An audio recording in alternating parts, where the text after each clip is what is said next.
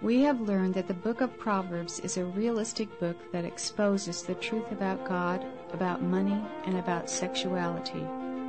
Dave Wyrtzen discussed with us the intoxicating pleasure of marital sexual love and the joy God intends for us to have in the marriage relationship. Now let's join Dave as he discusses the other side of the coin. We can know that something's going to kill us. We can know that something might destroy this precious gift of life, and yet we can still be dominated by it. And only Christ can set us free. We want to look at Proverbs 2, 5, 6, and 7 today. Open your Bible to Proverbs 2, 5, 6, and 7. Proverbs chapter 2 talks about being delivered from two evil people. Young people, as you go out into the world, according to the book of Proverbs, there are two evil people that want to get you. One is an evil man. I want to begin with him so that you won't think I'm chauvinistic because it happens to be that the Proverbs uses the symbol of an evil man to represent the danger of illicit wealth. And we're going to be talking more about that, but you remember the messages I gave you on drugs, on Bonnie and Clyde, on the dangers of getting rich quick, illicit wealth. And the book of Proverbs uses the symbol of a gangster, this man gangster, to represent him. Now, in Proverbs chapter 2, it says, You will also be delivered it says you will also be delivered in verse 16. It will save you. Wisdom will deliver you from, and then in the NIV translated, the adulteress. The word that's used here is a woman that is outside, away from her normal relationship. She's a woman who is away from home, away from the authority of her dad, away from being with people that know her. The basic meaning of the word is anyone that is away from their normal set of relationships. There's always something alluring about that. There's something captivating about that. And so the writer is telling us that as we go out into life, there's going to be this individual who has thrown off the normal bonds of relationship, the normal boundaries, the normal responsibility, and they're living footloose and fancy free.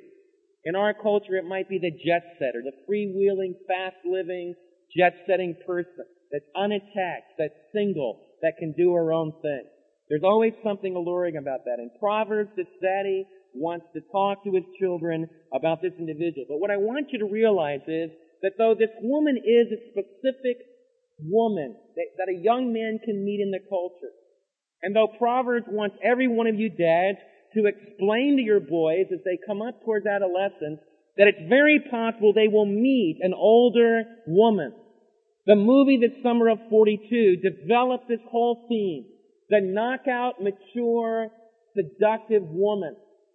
In many ways, painting the picture in beautiful, impressionistic colors. Beautiful music playing, but the young 14 year old boy has relationship with an older woman. The film Mrs. Robinson and The Graduate, one of the very first films in the 60s that was unbelievably explicit about sexual relationships, built on this same theme. The Mrs. Robinson who's in her middle ages, she is a little bit unhappy or very unhappy in her marriage. She lives with a man that does not fulfill her. She's very seductive and she looks for the young man as a prey.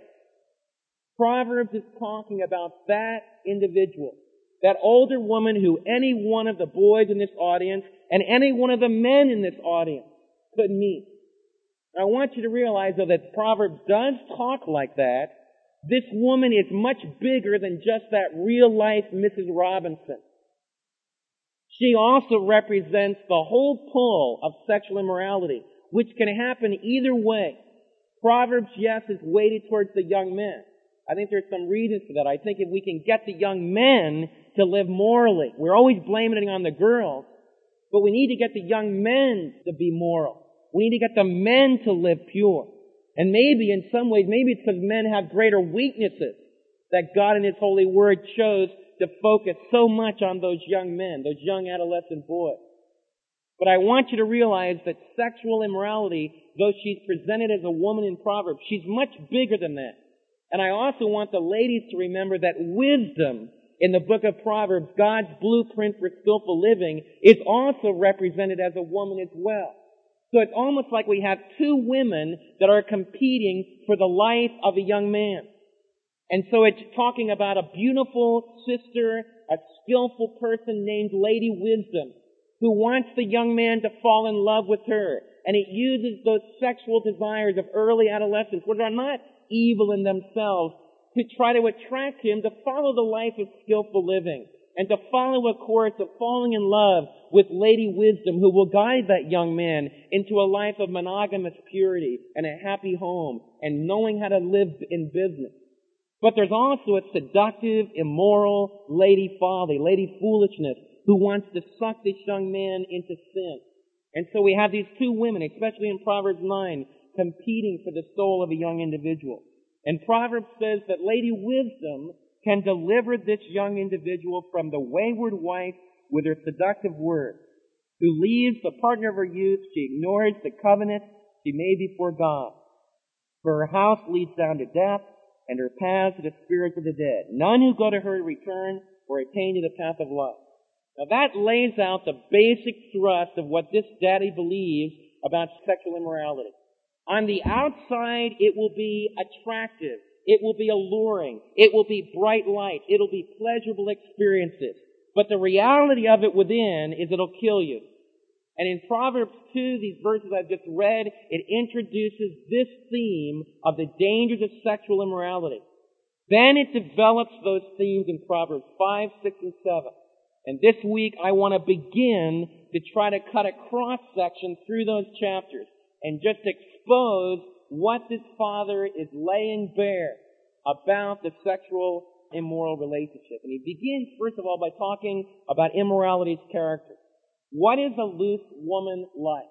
And you can take a lot of these characteristics and the girls, the young girls can apply it. A loose man can be like this very much as well. He tells us here in verses 16 through 17 that she's rebellious and she's defiant. I just told you that the word means that she's out of the bonds of relationship. One of the basic characteristics of immorality's desires is she wants to get away. She wants to get away from a legitimate authority. She wants to get away from the husband she married when she was young. She made a covenant when she was a young woman.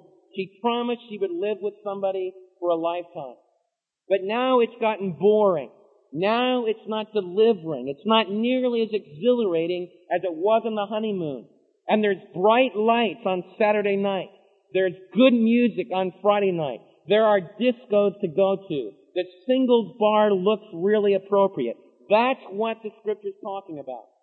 This woman, say about 38 or 40, that's really a little bit shaky about whether or not life has passed her by, has decided it's time to go for it. The Miller Lite ad is right. You gotta be with the beautiful people. You need to be out there. It's a Miller kind of a night. The beer ads will show you exactly the kind of a milieu that we're talking about. Because they throw it at you, strong and powerful. This woman is rebellious. She doesn't respect the promise she made to her husband. A man who's loose is the same way. Covenant promises mean nothing. She's defiant. Turn over to chapter 7, verse 11. Because the writer in chapter 7, verse 11 has a little parenthetical note about this immoral woman. It says she's loud and defiant. Her feet never stay at home. She is loud. This immoral woman will shout at dad. She will shout at anybody that tries to say, listen, there's some boundaries. And she's defiant. She's openly defiant. On Nightline the other night, there was a prostitute right on the panel. And the prostitute was telling the nation that age is not nearly as big a problem among prostitutes because they do it very hygienically. They do it in a very free from disease kind of a way. Openly defiant, saying, there's nothing wrong with what I do. It's a, it's a profession that's been here for centuries. And she was not laughed at. She was not mocked. There was a lot of receptivity to that. That's the kind of culture we live in. She's defiant. The scripture and, and Judeo-Christian ethic has been saying for ages that prostitution is wrong. That it hurts people. What I want you to realize about it, you might have a prostitute on TV who is defiant and loud, saying there's nothing wrong with what I do, and I'm healthy and I'm strong. But that's not the reality of prostitution across the land. It's not. I've buried a prostitute. I've been right in the service where I conducted the service and her little girl was only two years old and her mommy was dead because she was a prostitute, because she was loud and defiant when she was 14. She left home. She went to live in the streets of Dallas and she ended up with a heroin infection that destroyed the aortic valve of her heart and she died. Now that's not a TV story. I lived that. I actually was able, by the grace of God, the Spirit won her to the Lord. And so she's in heaven today. But what I want you to say is it's a lie when this loud, defiant, immoral woman says, it will not hurt. It's okay. Because it does hurt.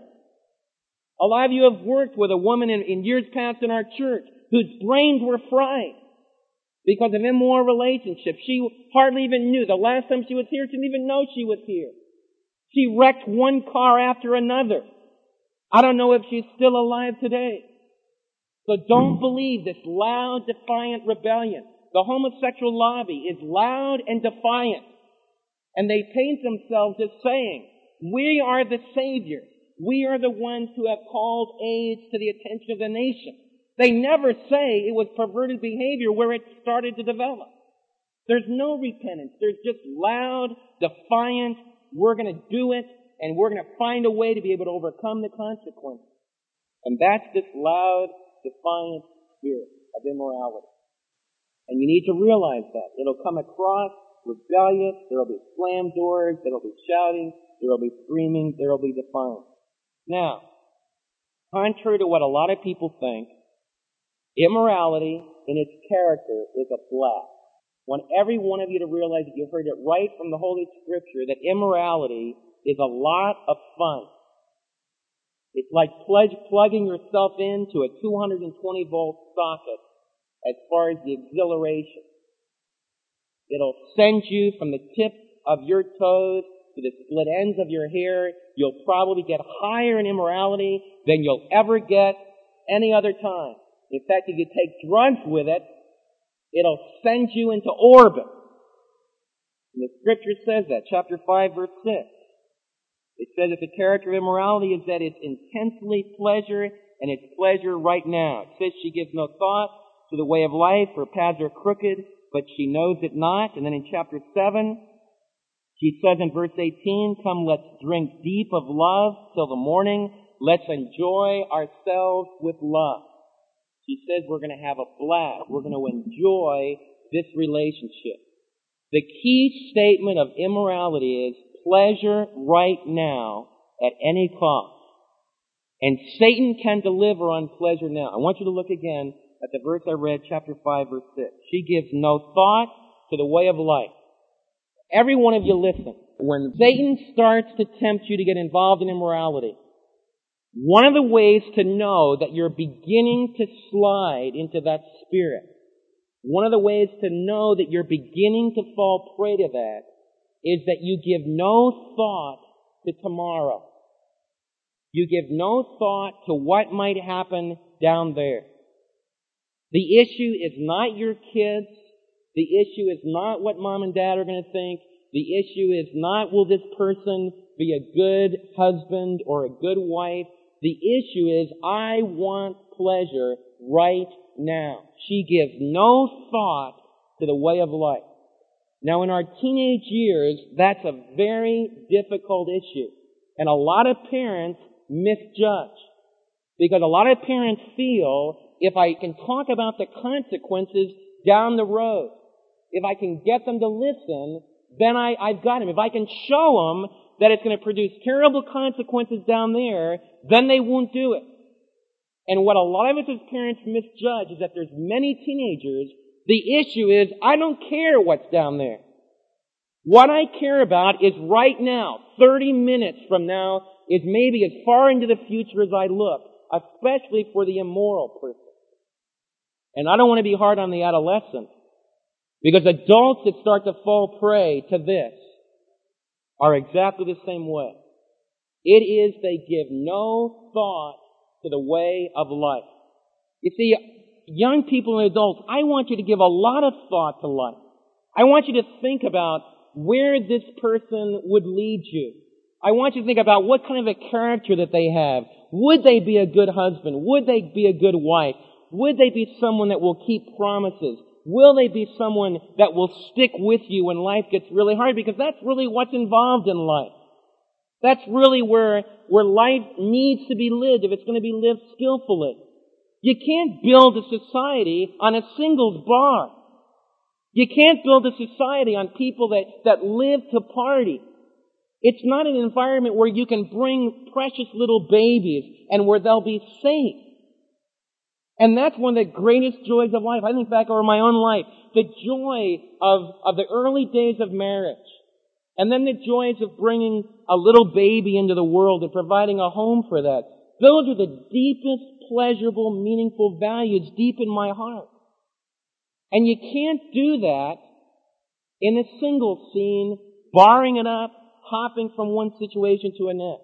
You can't build that when pleasure now, exhilaration now. In Texas Monthly this week, a swinging single writes, he's now about my age, he writes about how hurt he is because his lifestyle is coming to a screeching halt.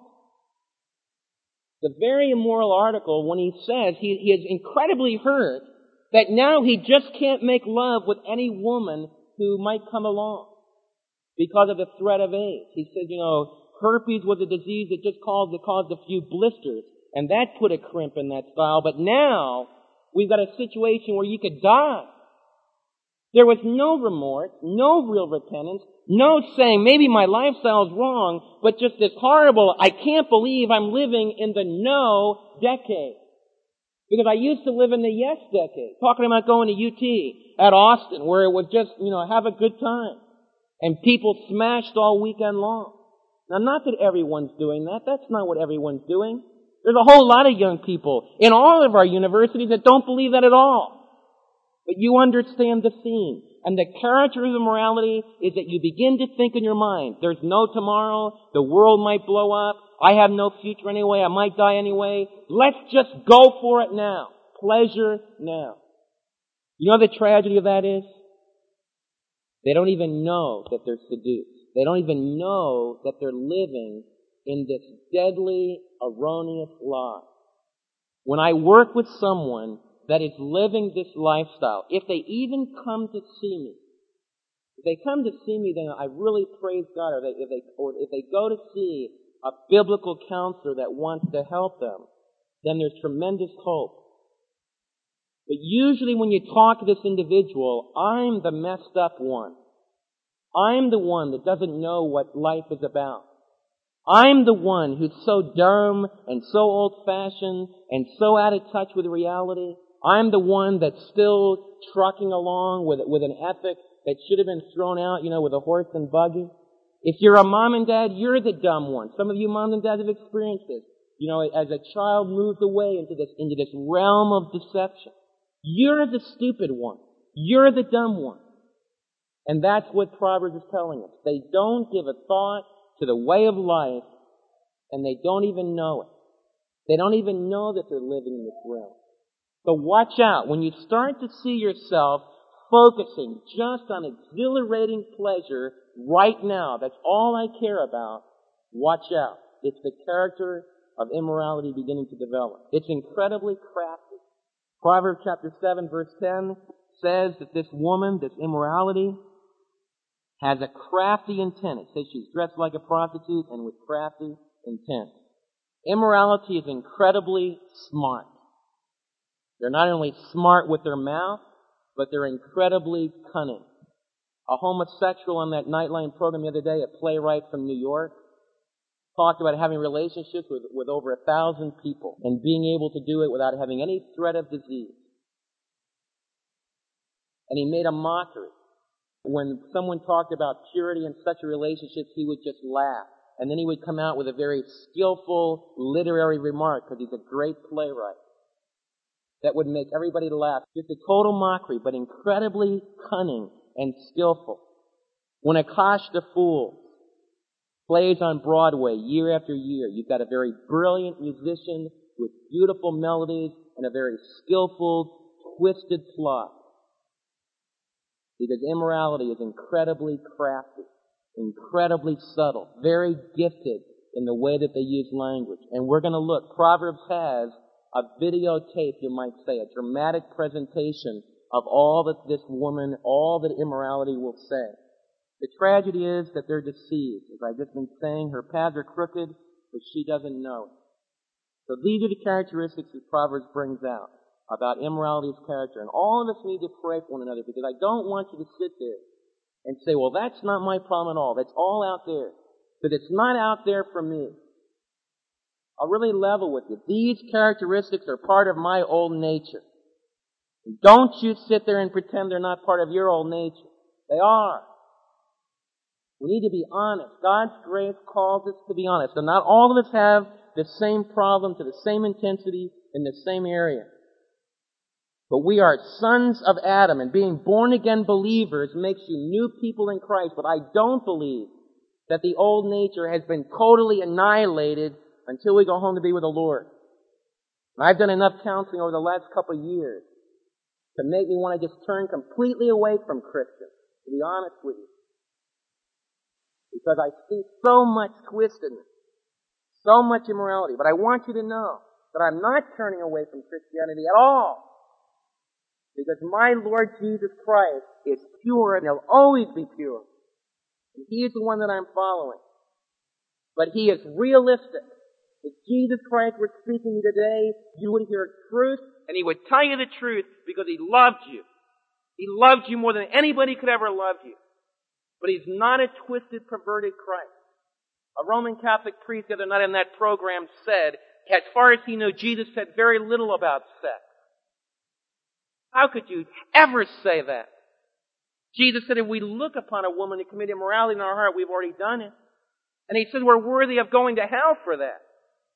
It's not a Jesus that doesn't have any ethical standards. He went on to say that Jesus Christ, we see Jesus Christ in, a, in an AIDS victim. In the suffering of an AIDS victim, we meet Jesus Christ because there is the suffering God. So I want to say we need to love AIDS victims. Jesus Christ can cause AIDS victims to be born again. He can help them to have eternal life, which could beat even the grave. As Christians, we need to cure homosexuality as sin like any other heterosexuality. But we don't say that Jesus looks in the eyes of every person and says, you're okay. Do whatever you want to do. Live any way you want to. And that's me. There's ethics. There's morality. Jesus is the creator. It's a horrible thing to say that, that every behavior is fine and you can meet Jesus in all kinds of behavior. You cannot. Jesus one day is going to return from heaven in the book of Revelation. It tells us, and he's going to, he's going to break forth with flashing, lightning judgment against all the wickedness of men. The wrath of God even today is breaking forth against all unrighteousness of men. We live in such a twisted time. Even Jesus gets, twisted and perverted in what is labeled liberation theology. Jesus, I want you to know, tells you in His holy word. Jesus is ultimately the author. He is the wisdom of God of the book of Proverbs. If Jesus were here today, He would say, these are the characteristics of immorality. It's rebellious and it's defiant. It's pleasure now without any thought of the future. It is crafty and it's deceit. We need to realize that. Now what does immorality look like? What's, what's her appearance? Turn to chapter 5, verse 3. We'll begin reading with verse 1. It says, My sons, pay attention to my wisdom. Listen well to my words of insight, that you may maintain discretion, that your lips may preserve knowledge. It says that the lips of an immoral woman drip honey, and her speech is smoother than oil, but in the end, she is bitter as gall, sharp as a double-edged sword. Her feet go down to death, her steps lead straight to the grave. She gives no thought to the way of life, her paths are crooked, but she knows it not. The lips of an adulteress drip honey. The scripture wants us to keep discretion, discretion with our lips. It says in chapter 6 verse 25, it says, Do not lust in your heart after her beauty, or let her captivate you with her eyes. For the prostitute or the immoral woman reduces you to a loaf of bread, and the adulteress preys upon your very life. Do not lust in your heart after her beauty. Don't let her captivate you with her eyes. There is the dress of immorality. Proverbs is saying that every young man is incredibly attracted through the eye gate. Now let me just clear something up. Scripture is not saying that it's morally wrong for a woman to be beautiful, for a woman to be very pleasing in appearance. In fact, to be honest with you, the dress of an immoral person is connected to the heart of an immoral person. And two people doing the same things and wearing the same things are not doing the same things with the same intent. Heart is a key thing. And I don't want to fall into the trap of so many preachers that I know that will talk all about the girls and what they dress like and what they do and throw all the blame on them because I happen to know that a lot of those guys speak like that because they haven't really come to grips with their own sexuality. And they're not pure in their own thought life and they're just pouring out a lot of vehement anger because of it. But I do want you to know, the young men need to know, there is a woman who's dressed as a trap and she uses her eyes as a trap. The tragedy of our culture is the television just, just sprays this kind of thing at you. It's the in thing. Many teenagers think it's just the, the normal way to be. And a lot of them do it very innocently because dad hasn't realized my 15 year old daughter is not three anymore. And so a lot of times you'll have young people that are beginning to adopt certain actions, certain behaviors, certain appearances. And they're not even aware of what they're doing. But the men know. I went to breakfast with a man, a Christian businessman's breakfast, and at that breakfast I was sitting there with a man, and the man just leaned over to me and, and just happened to mention there was a woman down at the end of the table saying, man, that woman must have got up at three o'clock to get ready for that breakfast. And sure enough, she was the typical North Dallas big time socialite. Man, she was dressed to kill at a breakfast at seven o'clock in the morning. But what I want all of you to know is that man noticed it, and that marriage broke up two years later because he was an immoral man sleeping with many different women. There's gravitation. It's amazing. You can take a camp of 700 kids, and in one day, the kids that are alike like mind will go like this. The kids that have these attitudes, that are living for these desires, will just go. They all gather together. I want you to realize that there's, there's, a, there's an attraction, a physical attraction. The Lord means for that physical attraction to be used in marriage. In fact, the same words that are used here of the allurement of the immoral woman will be used in the Song of Solomon of the allurement that a wife has in attracting her husband. And all these same terminologies will be used in a very holy, sacred way. But the immoral person uses those good, God-given things to be enjoyed, to be exhilarated by, but she uses them in the wrong place at the wrong time. It's very important for us to recognize this. And I think it applies in the area of pornography. There's a lot of men that when they're young men begin to be allured by the physical appearance of the immoral woman. And our society takes that very lightly. And I want to say to the girls, the tragedy of pornography is the girls, is you girls. It's what it does, what it causes a man to think about a woman. You become a thing. You become a purchase, like a, like, just like a, an animal, like a piece of flesh. And I respect you enough. I think that's one of the key things. Is the respect that women should have for themselves and what God's family should have for women. That we realize that those things are wrong. And yet this creeping thing can come over us. And we begin to give in to that allurement, to that attraction.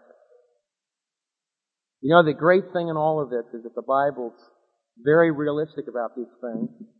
We're going to go on. We've talked about a very heavy thing today. And I'm talking to you trying to be very straight. I'm kind of trying to do it very tastefully. But mom and dad, I want you to know the game has become very serious. I let my boy watch four hours the other night. Just stayed up with me and we talked. The reason I did that is because it's time to stop blushing. Because our kids' very lives might depend upon it. The game has become incredibly serious. Penicillin is not cutting it anymore with its disease. We're not just talking about the threat of getting pregnant. We are talking about the threat of having ourselves and our kids lose their lives. And I don't say that just to scare you. That is a sober, honest judgment. And it's not just the United States, it is the world. Africa, South America, the crisis is exploding. Now, we need to be afraid. We need to be respectful. If ever we need to turn to the Word of God, if ever we needed to cry upon Christ to help us to live pure, today is the day. You know what I want to share with you? Jesus Christ does tell us the truth about immorality's character, about her appearance. Next we'll go on and talk about her words. We'll talk about her consequences, and I'm going to try to share with you what I believe is some cure. How to beat those immoral desires. How to beat those lusts that we all wrestle with. But you know, the great thing is that I don't just talk to you about immorality. Today's kind of a very strange day because I had to give a very difficult subject from the Holy Word of God. But I want you to know that you have a Savior who's honest, who's truthful, but He's also a Savior that can take little children that can be raised in homes where a grandparent or a mom and dad really love them. And they can, they can believe the truth when they're little. And if they can apply the power of the Holy Spirit in their life, they can grow up to be pure, to be faithful, to be a woman of God. I know the problem probably better than anybody. I've dealt with everything from incest to murder to homosexuality right here in this town. But I'm not cynical this morning. I am not cynical at all. I am desperately in love because our Savior is alive and well in the world today. It's an incredibly dark time, but it's also a time of incredible light.